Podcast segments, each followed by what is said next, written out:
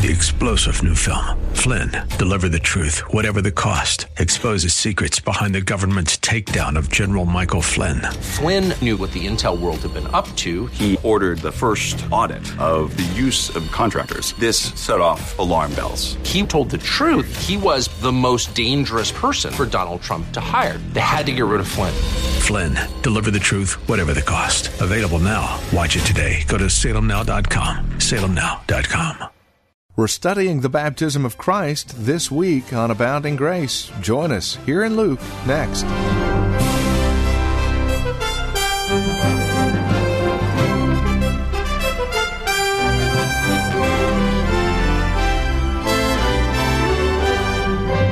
From Reformed Heritage Church in San Jose, welcome to today's broadcast of Abounding Grace. As we focus our attention on Luke chapter 3 today, we're reminded of the significance of this baptism and why Christ has to be baptized. And as we've mentioned before, the significance as well as the application. Here now with this edition of Abounding Grace is Pastor Gary Wagner. One of the most fascinating things about the study of history is that events about which we know very little continue to shape and influence the history of mankind, even thousands of years after they took place. For instance, do you know why we don't speak Arabic? Do you know why Arabic is not the language of the Western civilization? Because a little over a thousand years ago, Charles Martel beat the Moors at the Battle of Tours. Do you remember hearing about that in your history classes? Most of you probably not. And what you may remember is very little. Yet we don't speak Arabic because Martel, the hammer, stopped the invasion of the Islamic hordes at the obscure Battle of Tours. So it is with John's Jesus baptism. This obscure event, which only two verses are used to describe in the Gospel of Luke, is one of the most important events in the history of the world. And it continues to shape things to this very day. And there are four things about the baptism of Jesus that make it so important and so profound. The first is the actual water baptism of the Lord Jesus Christ Himself, which we have now been looking at for several weeks. The second thing you notice in our text is that when he was baptized in verse 20, 21, heaven was opened. The third thing is when heaven was opened, this in verse 22, the Holy Spirit descended upon Jesus in the form of a dove. And then the fourth thing that happened on that day that the people heard with their own ears was the voice from God out of heaven, which said to Jesus, Thou art my beloved Son, in thee I am well pleased. Now, having looked at his actual baptism by John the Baptist, I want us today to begin looking at these three other incidences so that we can truly appreciate that this is one of the most important events in all of the world throughout the history of mankind. And as we have seen, the more we understand the baptism of the Lord Jesus Christ, the more we're going to understand Christ Himself, and the better we understand Christ and who He is and the nature of His work, the better we are going to understand what He taught and why He did the things He did, and then our lives are going to be better because of it. So let's look at those three things that Luke highlights in his gospel. When Jesus was baptized, the heavens were opened. The Holy Spirit came upon him in the form of a dove, and God actually spoke out of heaven saying, Thou art my beloved Son, in thee am I well pleased.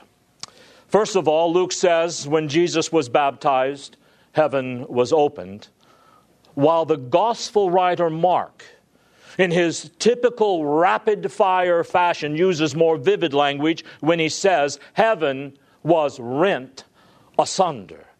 As if the sky was torn apart and these people were actually allowed to look into the very throne room of God. Now, this was neither the first nor the last time that this happened. The book of Ezekiel begins with words relating to the heavens opening up and seeing a vision of God. And then Ezekiel proceeds in his book with some of the greatest imagery, some of the most fantastic figurative language ever used in literature to describe the vision of God that he saw when the, op- when the heavens were opened. Then, several years after the heavens were opened at Jesus' baptism, we read about what happened at the death of the first martyr, Stephen, in Acts 7, when after preaching a powerful sermon that stirred the people to anger, they started stoning him to death.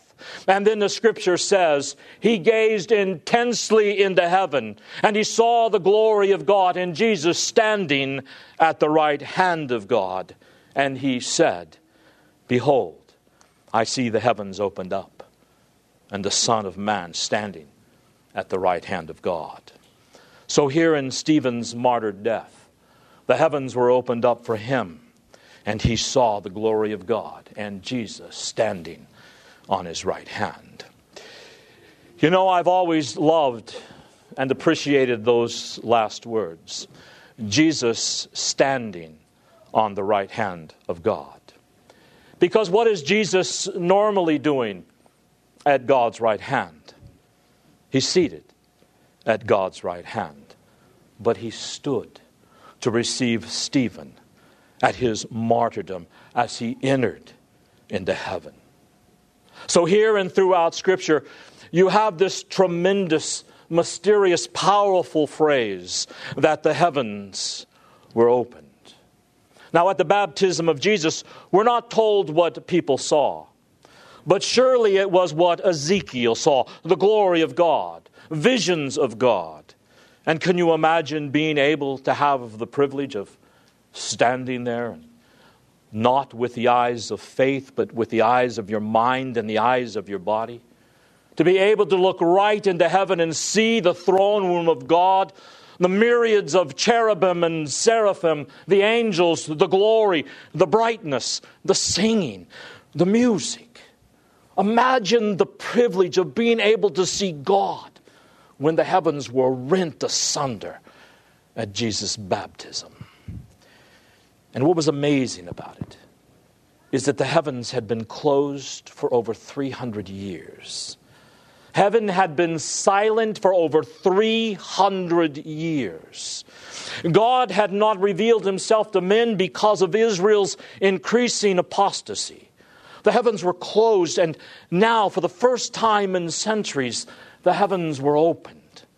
God revealed himself and this is all in response to the baptism of Jesus. So, what was Jesus' baptism all about? It was his voluntary and complete consecration of himself to be our Redeemer. It was his public inauguration into the priesthood, the one who would be the, our substitute, our representative, who would take our sin upon himself. The punishment we deserve, doing everything that was necessary to save us from our sins. He publicly and self consciously and voluntarily took the role upon himself at his baptism. Jesus Christ is God who has visited earth to open up a heaven for all who believe, so that all those who become followers of the Lord Jesus Christ, He leads into the very presence of God Himself. And this isn't just theological mumbo jumbo, beloved. This is reality. This is true. This is the way life is. When we become a follower of the Lord Jesus Christ, Christ leads us into the presence of God Himself. And that's the point of the great message in Hebrews 10. where Jesus is said to be our pioneer, per se. The one who has opened up a new way and living into the Holy of Holies, the very presence of God. And as a pioneer, as Daniel Boone cut the way for others to follow through the wilderness. The Lord Jesus Christ, by his own death, cut the way for his followers to follow him into the very presence of God. So it's not some little thing to take note that when Jesus was baptized, it was the first time in over 300 years that the heavens were opened and people were allowed to see into the very presence of God because that is why the Lord Jesus Christ came to earth. He came so that you and I might live in the presence of God throughout all eternity. Now, notice the second thing that happened at Christ's baptism. When the heavens were opened, the Holy Spirit descended upon the Lord Jesus Christ, and He did it in the physical form of a dove. Now, beloved, this is worthy of far more time than I plan on spending the descent of the Holy Spirit on the Lord Jesus Christ. To say that the Holy Spirit came upon Jesus at his baptism is not to say that he wasn't filled with the Holy Spirit for his 30 years. It's not to say that he wasn't conceived by the Holy Spirit in his mother's womb, nor is it to say that he wasn't kept from sin by the Holy Spirit throughout all his life. All these things were true of the Holy Spirit and his relationship with Jesus. But now, with his public inauguration into office, the Holy Spirit comes upon him officially. He comes upon him to equip him with everything that he needs all the power, all the wisdom, all the influence, all the spiritual gifts. He needs to carry out that which he came to earth to do, which was to save his people from their sins. So the Holy Spirit conceived Jesus in his mother's womb. The Holy Spirit kept Jesus from sinning throughout his entire life. And now the Holy Spirit comes upon him to equip him to be successful as our Savior. And if you know anything about the Old Testament, you realize that there's nothing unusual or obscure about this. In the book of Judges, we are told that when God was set, when God would set apart men as the judges of Israel, he would anoint them with the Holy Spirit. The Holy Spirit would come upon them and he would clothe them with himself, and he would give them all the power that they needed to be, small s, saviors of Israel. Another name for judges, beloved, is savior or deliverer. And these judges were not primarily civil magistrates, though they were that. They were not primarily liberators, though they were that. These judges were primarily spiritual saviors and deliverers of Israel from her sin by their prophetic preaching. And the reason they were so successful at delivering Israel from her apostasy and her oppression was because the Holy Spirit would come upon them. Whenever a king was put into office, he was anointed with oil. And the oil was symbolic of the Holy Spirit coming upon them.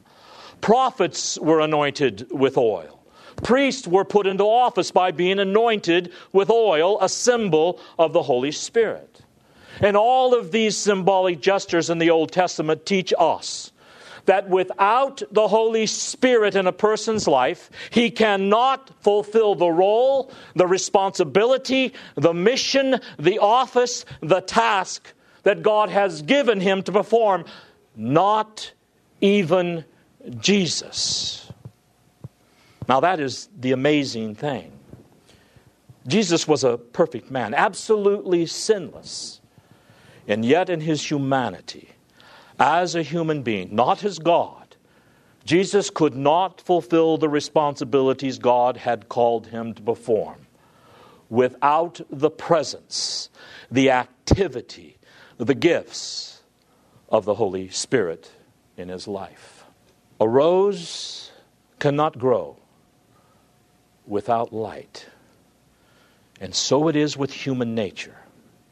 The human nature of the Lord Jesus Christ, as perfect and as sinless as it was, it was, nevertheless could not blossom and produce without the light and the power of the Holy Spirit. And if the Lord Jesus Christ needed the Holy Spirit in his life in order to be a complete human being, in order to fulfill the role that God called him to fulfill in his life, how much more do we need the Holy Spirit with all of our sins and all of our imperfections and all of our inadequacies? If the Lord Jesus Christ needed the Holy Spirit, how much more do we need him in our lives? So the Holy Spirit came upon Jesus to equip him to be everything the Messiah was called upon by God to be. And he came in the form of a dove. Now, what does that mean? The Holy Spirit came upon Jesus in the physical form of a dove. Why did he come in the form of a dove? Why not in the form of an eagle or red tailed hawk or possibly even a pelican? I mean, why in the shape of a dove? Well, beloved, there have been a lot of guesses about this over time. And actually, that's about all they amount to. But let me give you a couple of views that are more commendable than the others. And even though these may not be the truth about this passage, they are certainly true in themselves. Listen carefully. Some have believed that the reason the Holy Spirit was said to have come upon Jesus in the form of a dove was because this was a veiled allusion to Genesis chapter 1, verse 2. How does the Bible begin? It begins with the creation of the world. God the Father speaks His word, and the universe is created out of nothing. And the Holy Spirit, like a dove or like a bird, hovers over the waters, and light and order and life are produced. The Holy Spirit brooding over the waters as a dove is what gave to this creation in the first place what it had to have, that it could not create itself life, order, and light. And perhaps the Holy Spirit coming upon Jesus as a dove is an allusion to the fact that this is a new creation to bring out the cosmic effects of the work of the Lord Jesus Christ. That this man would come and live a life and carry out a ministry that would not be confined to a certain age or a certain geographical location or a certain race of people. It would have a cosmic effect throughout the entire created order. This is a new creation. And just as the Holy Spirit hovered over the waters as a dove in the beginning to give light and order and life to the whole creation, so the Holy Spirit of God brings life and order and light into our chaos, our darkness, and our deadness. Sounds pretty good, right? But we have no idea if that's true. Then there's another interpretation of why the Holy Spirit appeared as a dove and that is according to many of the rabbis in Jesus' day. They say that the dove was a symbol of Israel, it was a symbol of God's covenant people. And maybe that's what Luke had in mind here, because what have we seen from him so far? We have seen that by coming into the wilderness, Jesus proves himself to be the perfect Israelite, the one true perfect representative of the covenant people of God. That he in himself is the elect of God. Ethnic Israel, genetic Israel had apostatized from the faith by the time of the birth of Christ, and now he, he alone stands as the new Israel the representative of the elect of God. that shall be drawn out of all nations and all tongues and all races and all ethnic groups. He is now the representative of the covenant people of God. He, in a unique way, represents a new race of people created by the Holy Spirit. That is what the Lord Jesus Christ came to do. He came to start a new race of people taken out of all the races of the world. And in this new race of people, we would no longer be fragmented and divided by all the things that presently divide us. We would be marked by love and by righteousness, by Christ's likeness. And it is the Holy Spirit sent by Christ that recreates us. If any man is in Christ, he is a new creation. Old things are passed away. Behold, all things are become new. So maybe with the Holy Spirit coming in the form of a dove, and the dove symbolizing the people of God, we have here a reference to the fact that the Lord Jesus Christ is a representative of a new race of people, that covenant community that the Holy Spirit of God Himself would create. I don't know, but it certainly is a good guess. Then there's another interpretation of the Holy Spirit coming upon Christ like a dove, and this happens to be from Martin Luther. He says the reason the Holy Spirit came upon Christ like a dove was to emphasize the Spirit's friendliness. That the Holy Spirit of God is friendly with man. He's no longer angry with us. He's, he's ready to save us. He's ready to transform our lives. He is reconciled to us. So, just as you think of a dove as a, a gentle creature, the Holy Spirit of God is friendly. God Himself is reconciling God, is a reconciling God because of what the Lord Jesus Christ would do. Then there are people who have said, just as a white dove symbolizes purity and meekness, so perhaps the Holy Spirit coming in the form of a dove symbolizes the purity the perfection, the unblemished character of the Lord Jesus Christ. Again, I don't know. To me, they all seem pretty good. But you make your choice. You pick one for yourself. And perhaps, maybe, you even have a better interpretation. But here is the real question Why did the Holy Spirit of God come upon Jesus in physical form at all? Why didn't the Holy Spirit just come upon him? When the Holy Spirit came upon you and I and made a new creation out of us, he didn't come to us in the form of a dove. There was no physical form, no physical sign of his coming upon you. So, why is it that there was any physical form or appearance of the Holy Spirit at all? Jesus saw the physical form of the Holy Spirit as a dove. John the Baptist saw this physical form. So did many other people. So, what was the purpose? Well, the purpose was the same as the opened heavens and the divine voice. Why were the heavens physically opened at Jesus' baptism? Why was there an actual audible voice from God that spoke at Jesus' baptism? Why did the Holy Spirit come upon Jesus in a physical form? And the f- reason is actually very simple and fairly obvious. And that is human senses must perceive what is happening here.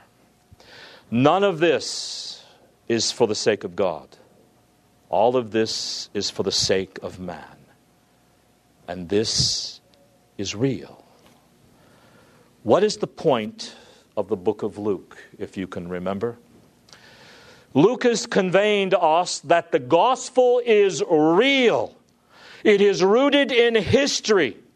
This is not a figment of someone's imagination. People who were there at Jesus' baptism saw the heavens opened. They actually heard with their literal ears a voice. And when the Holy Spirit was poured out upon Jesus, they saw this physical image of a dove upon him human senses had to perceive what was happening here so they would know this was not a fairy tale. Well, this has been Abounding Grace with Pastor Gary Wagner from Reformed Heritage Church in San Jose. As we have closed out our time together today, I would remind you that our desire is to know how this program encourages you in Christ. Now, there are a couple of three ways that you can contact us to provide us with this information. And again, it would really encourage us a great deal if you'd take a moment and let us know how the program is encouraging you in your walk and relationship with the Lord Jesus Christ. Here's how to contact us. Phone number is 40 408 866 5607. That's 408 866 5607. Our website, where you can drop us an email and even learn a bit more about us, is reformedheritage.org. And then, of course, you can write to us at PMB, that stands for Post Mailbox, number 402, 1484 Pollard Road, Los Gatos, California. The zip code is 95032. Now, there is another way you can contact us, and this would be the best of all, especially if you're not involved in a church at this time. Plan on visiting. Let us uh, fellowship face to face, as it were. We meet at Lone Hill Church, 2 in the afternoon on Sundays at 5055 Lone Hill Road in Los Gatos. Directions can be found at our website, reformedheritage.org, or by calling 408 866 5607. Midweek services 7:15 Wednesday evenings again at 5055 Lone Hill Road in Los Gatos. Again, directions and information can be found at 408-866-5607. By the way, copies of the broadcast are just $5. Mention today's date when you contact us and we'll get a CD out to you right away. Thank you for joining us today. Until next time, God bless.